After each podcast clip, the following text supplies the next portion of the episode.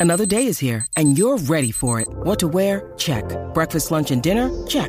Planning for what's next and how to save for it? That's where Bank of America can help. For your financial to-dos, Bank of America has experts ready to help get you closer to your goals. Get started at one of our local financial centers or 24-7 in our mobile banking app. Find a location near you at bankofamerica.com slash talk to us. What would you like the power to do? Mobile banking requires downloading the app and is only available for select devices. Message and data rates may apply. Bank of America and a member FDIC.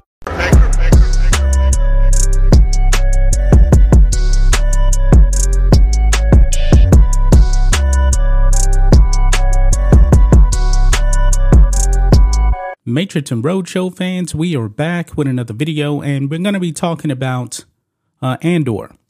Now, Andor dropped yesterday on Disney Plus, and I want to take a few minutes here to kind of give you my non spoiler reaction to the show.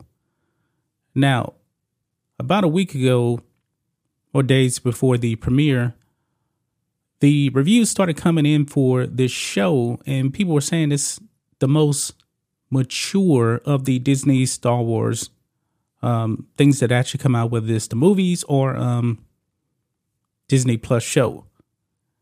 Now, guys, when I watched the first two episodes, I got to be honest, man, I was bored. I mean, I was really, really bored.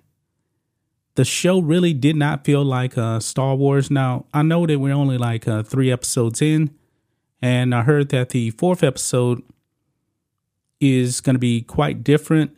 There's going to be a new arc, and if you actually uh, watched um, the end of uh, episode three, you could probably see why that is the reason.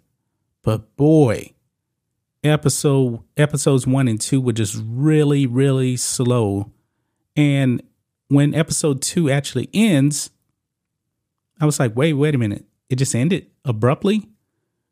Now, I will give them a little credit. They did release the first three episodes all at once. Now, honestly, they should have just combined it all into roughly it's about an hour and a half for all three episodes. They should have just did that. They should have did that. Um, I believe that this show would probably be getting crushed a little bit more if they just release one episode per week with this first arc. I mean, episode two is really bad. Now, it is better than the Book of Boba Fett that doesn't actually take much. It's better than Kenobi. It is nowhere near on the level of The Mandalorian. It's just not. I actually text Rhodes about this. I said, man, this is the worst Star Wars music out of any of the uh, the shows they've that they've actually put out. Now, of course, you know the bar is going to be pretty high when you're talking about John Williams. This music was just forgettable. I mean, The Mandalorian has a catchy theme. And at first, with the Mandalorian um, theme, I was kind of like, all right, doesn't really feel too much like Star Wars, but it grew on me. Book of Boba Fett, I mean, was a trash show, but I do like the theme music. I can't even remember the theme of uh, Andor. That is just how forgivable it is. And really, folks, there was really no imperial implications in the first three episodes. I believe that's going to change. I think we're actually going to be going to a Coruscant in uh, episode four. Now, Rhodes did like um the first three episodes way more than I did. He actually did like it. It just did not work for me. Now, episode three, it did start to pick up. I did like episode three. But the first two was just, it was just so, so, so slow. And a lot of people were actually comparing it to Blade Runner. I want Star Wars shows to actually feel like Star Wars. And also, this is a mild spoiler here, folks. Um, there was actually kind of a set scene, but they don't really show it.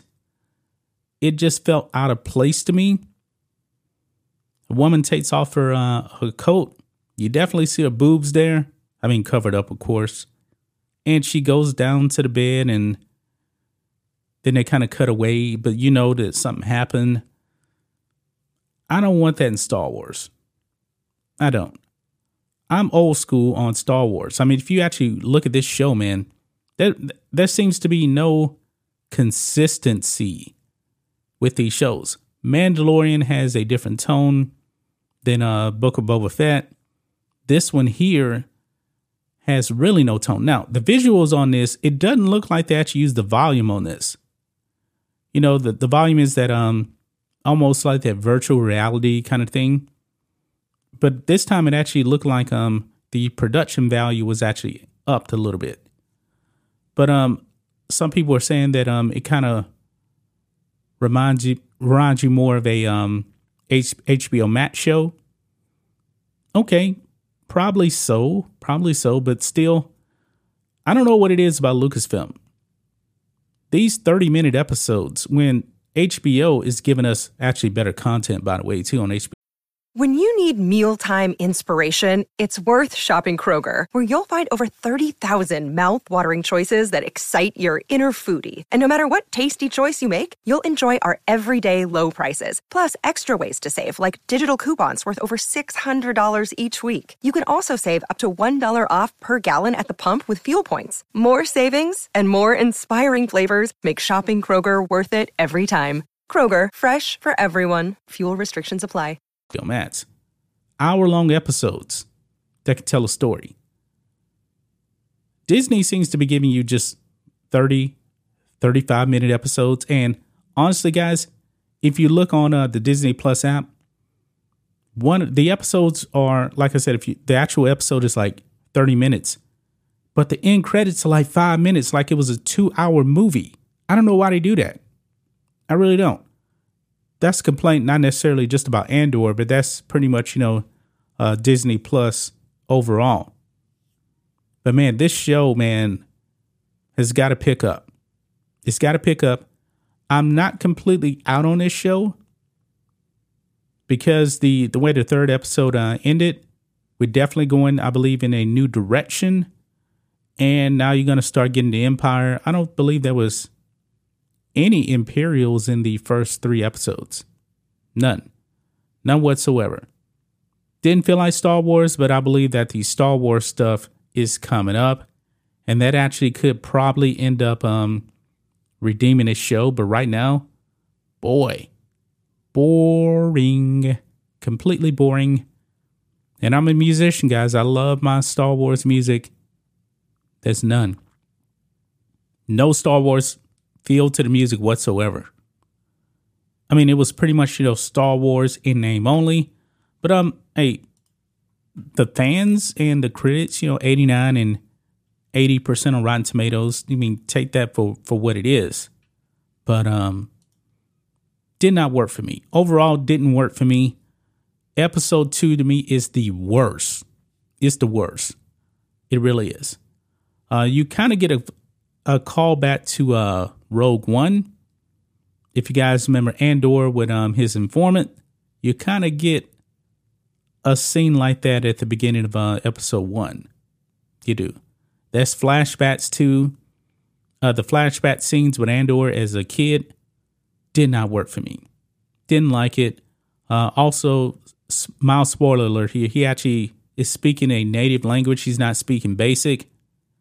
And Disney Lucasfilm gives you no subtitles. None. So you don't know what the hell they're saying. I believe that was a bit failure right there. Now, what worked in George Lucas Star Wars, you know, R2D2, you never know what he's actually saying, but you know what he's saying because of the way that Luke actually responds to him. You didn't get any of that. Any of that. They just wanted you to just um kind of guess what they were saying didn't work for me. That's just my thoughts on this. What do you guys think of this? Matrix and Roadshow fans, let us know what you think about all this in the comments. Make sure to subscribe to the channel, and we'll catch you next time.